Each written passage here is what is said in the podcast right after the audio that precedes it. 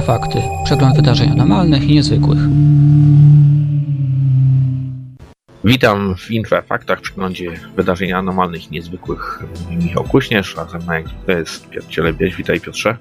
Witam. Dzisiaj powiemy o trzech tematach. Jednym z nich będzie odejście z tego świata hinduskiego guru Sai Baby. Powiemy też o zaprzestaniu działalności Instytutu SETI poszukiwaniu sygnałów pozaziemskich cywilizacji, jak też o objawieniu maryjnym w Abidżanie. Piotrze, powiedziałem tutaj o pożegnaniu z Saibabą, ale w zasadzie nie powinniśmy się za bardzo martwić, dlatego że on zapowiedział swoje drugie przyjście.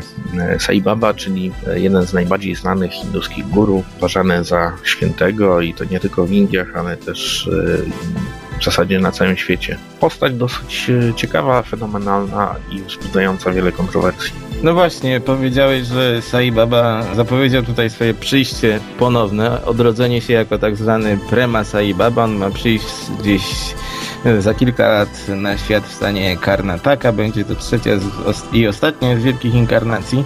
Ale co możemy powiedzieć o samym Satya Sai Babie? Po pierwsze to, że była to postać niezwykle kontrowersyjna. To znaczy on nigdy nie dbał o to, żeby jego rzekome cuda były potwierdzone przez świat nauki. Przypomnijmy, że przyszedł on na świat w roku 1926 w miejscowości Puttaparthi która potem stała się centrum jego kultu. Legenda mówi, że Sai Babą stał się wtedy, kiedy popadł w rodzaj letargu lub śpiączki po ukąszeniu przez skorpiona. Wybudził się z tego, potem zaczął mówić, że jest wcieleniem słynnego Sai Baby z Shirdi, czyli innego mistyka uważanego za świętego zarówno przez chrześcijan, jak i hindusów. Z biegiem czasu, kiedy w Europie tutaj szalała druga wojna, Sai Baba zyskiwał sobie na południu Indii dużo zwolenników. Wkrótce powstało jego centrum, jego ashram w Puttaparthi właśnie. I od tego czasu właściwie zaczęła się jego kariera. On najbardziej znany był z tego, że potrafił e, przede wszystkim ponoć leczyć, po drugie czytać w myślach, ale najwięcej uwagi przyciągały słynne materializacje, bo potrafił zmaterializować prawie wszystko, co łączyło się e, z hinduskim kultem. Począwszy od świętego proszku Vibhuti, e, poprzez inne e, święte popioły, posążki, łańcuszki, figurki, także lingamy, także owoce, także słodycze, ponoć nawet zwierzęta i to wszystko kumulowało tą jego, tą otoczkę niezwykłości wokół tego człowieka. Natomiast nigdy mm, nie udało się zweryfikować tych twierdzeń przez naukowców i to był taki dość spory problem. Znaczy on nigdy nie chciał się poddać, prawda, żadnym badaniom, ale na czym polegały te kontrowersje? Przede wszystkim mówiło się o tym, że zarzucano mu między innymi pedofilię. On przyjmował na swoich prywatnych audiencjach różne osoby, całe grona osób, rodziny i mówiło się o tym, że tam dochodziło do różnych obscenicznych momentów, ale w zasadzie to też nigdy nie zostało udowodnione, podobnie jak z tymi cudami. No właśnie tutaj te kontrowersje też opierały się o wyznania właściwie garstki osób. My nie wiemy, czy chodziło po prostu o zdyskredytowanie Saibaby, bo on rzeczywiście miał dość, dość dużo wrogów. Jednym z takich jego głównych wrogów był Basava Premanant, czyli taka osoba, która, e, taki hinduski sceptyk, który starał się całe życie udowodnić, że Saibaba kłamie i że te jego cuda rzeczywiście to są takie cuda, które może wykonać tam każdy uliczny hinduski magik. No nie udało mu się tego dokonać, dlatego że Saibaba mm, był postacią, y, do której trudno było dotrzeć. Rzeczywiście próbowali naukowcy z całego świata jakoś zweryfikować te jego cuda, natomiast wokół niego zawsze istnieli uczeni, którzy mm, byli jednocześnie jego zwolennikami. Właśnie oni potwierdzali te jego niezwykłe zdolności. No oczywiście wiemy, jaką to ma wartość dla nauki. No żadną, ale pojawiło, pojawiała się cała masa relacji, co to Sai Baba nie potrafi, że lewituje, że znajduje się w kilku miejscach naraz, że potrafi, prawda, leczyć. No tak, ale pamiętajmy też o tym, że Sai Baba też dużo zrobił dla lokalnej społeczności. Przecież mówi się o tym, że wybudował jakieś wodociągi i tak dalej, jakąś infrastrukturę medyczną.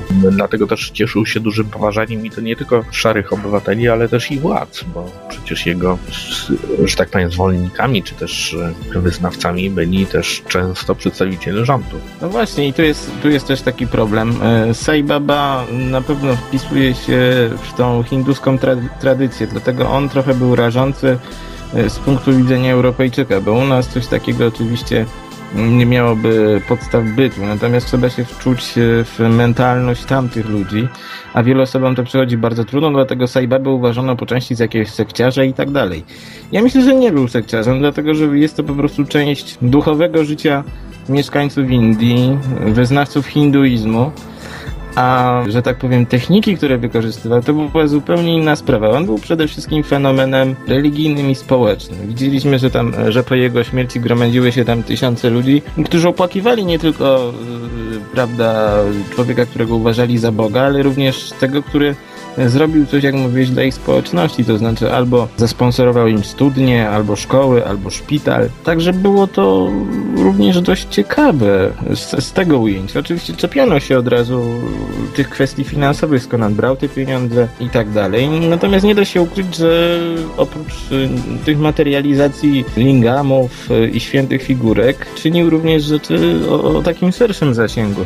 I wydaje mi się, że ta postać przejdzie do historii, bo od długiego czasu nie słyszeliśmy o nim prawie nic, dlatego że chorował. Potem już praktycznie siebie nie przypominał, yy, było o nim zupełnie cicho. Jeszcze jest jedna ciekawa rzecz, co się stanie teraz z tym jego centrum yy, nauk i czy rzeczywiście odnajdzie się ten Prema Sai Baba, który będzie jego kolejną inkarnacją. No właśnie, musimy poczekać i zobaczyć, jak wszystko się rozwinie. Ja no, oczywiście zapraszam do dyskusji na ten temat w naszym forum, gdzie jest dosyć rozbudowany wątek dotyczący Saibaby, gdzie wyrażają się i zarówno jego zwolennicy, jak i też osoby, które sceptycznie patrzą na e, jego nauki. A może teraz powiedzmy parę słów o tym, co wydarzyło się w e, Abidżanie. To było 20 kwietnia, kiedy e, grona ludzi zobaczyło niezwykłe zjawisko na niebie. Udało się je sfilmować z kilku aparatów. Te filmy pojawiły się w sieci, można je również obejrzeć na naszym forum. Bardzo interesujące. Otóż rzekomo jest to objawienie Matki Boskiej. Cóż, każdy jeśli to obejrzy, to rzeczywiście może mieć takie wrażenie, ale ja już dzisiaj przeszukując, tak powiem, najnowsze informacje na ten temat, zauważyłem, że pojawiają się teorie na temat tego, że jest to element projektu Bluebeam, którym żeśmy swego czasu mówili. A no właśnie, na tym filmie nie widać też nic szczególnego, to znaczy widnieje na nim jakaś tajemnicza postać przypominająca rzeczywiście figurkę Matki Boskiej. Co jest tym najciekawsze? My tutaj w Winfrze szczególnie interesujemy się tą kwestią objawień maryjnych. Nie z racji tego, że jesteśmy ludźmi szczególnie wierzącymi, ale z racji tego, że e, zjawiska te zawierają szereg bardzo ciekawych elementów, które pozwalają je łączyć właściwie z tym, co obserwujemy w przypadku e, zjawiska UFO. I tutaj na przykład profesor Fernandez, o którym wspominaliśmy wielokrotnie, twierdził, że jest to rodzaj kontaktu między swego rodzaju inną inteligencją a naszą. To, co obserwowaliśmy w Abidżanie, e, jakoś wpisuje się w tą tendencję. Oczywiście ja nie mówię, że ten film jest prawdziwy, bo jest to po prostu troszeczkę zbyt słaby materiał, żeby wydawać jakieś wnioski. Natomiast powiedzieć możemy tyle. Pojawiają się ciekawe, ciekawe zbieżności. Po pierwsze, do objawień dochodzi zawsze tam, w tych krajach, gdzie są jakieś problemy społeczno-polityczne, tak jak w Fatimie, tak jak e, choćby w Eskiodze, bardzo mało znanym miejscu, czy też innych centrach. Po drugie, jak pamiętasz, ta Matka Boska zwykle obserwowana jest nad drzewem. To jest dziwne, tak? Mm, że pojawia się nad drzewami, e, pojawia się zwykle w jakimś blasku. Towarzyszą temu cuda mm, związane ze Słońcem, natomiast jest jedna różnica, bo mm, w większości przypadków objawienia ograniczone są tylko do takiego ścisłego grona wizjonerów, a w tym przypadku no to coś jest widoczne dla wszystkich. No właśnie, i to jest bardzo interesujące. No zobaczymy, jak się ta historia rozwinie, czy będą jakieś próby wyjaśnienia tego. Ten temat również poruszamy na naszym forum, także zachęcam udziału w dyskusji. Myślę, że tak jak powiedziałeś, Piotrze, wszelkie tematy właśnie dotyczące objawień są niezwykle interesujące i tutaj mamy jakby, jeśli rzeczywiście to jest e, prawdziwe nagranie, czy też nagrania, dlatego że tych filmów jest w zasadzie dwa lub trzy, tego co pamiętam, no to możemy rzeczywiście tutaj mówić o jakichś namacalnych w każdym razie dowodach na coś. No tak, a my powrócimy pewnie jeszcze do tematu objawień przy okazji rocznicy wydarzeń fatimskich, która mm, wypadnie za jakieś dwa tygodnie. Także myślę, będzie jeszcze czas, aby wspomnieć o tym, co się działo w Abidżanie. Mm, ale przejdźmy może do tego trzeciego tematu, takiego troszkę smutnego, bo kończy się właściwie mm, pewna era w historii badań kosmosu. Tak, znaczy miejmy nadzieję, że to jest, są przejściowe problemy, ale faktycznie SETI, czyli Instytut y, zajmujący się poszukiwaniem pozaziem,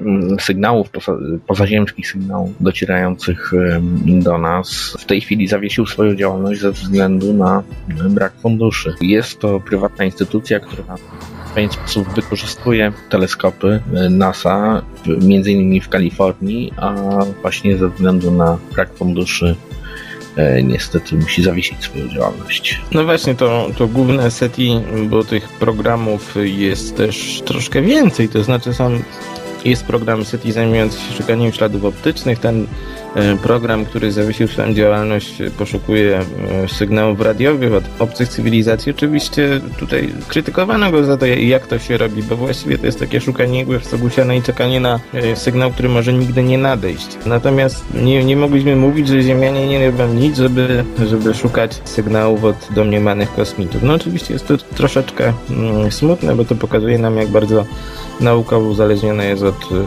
y, sytuacji finansowej na świecie,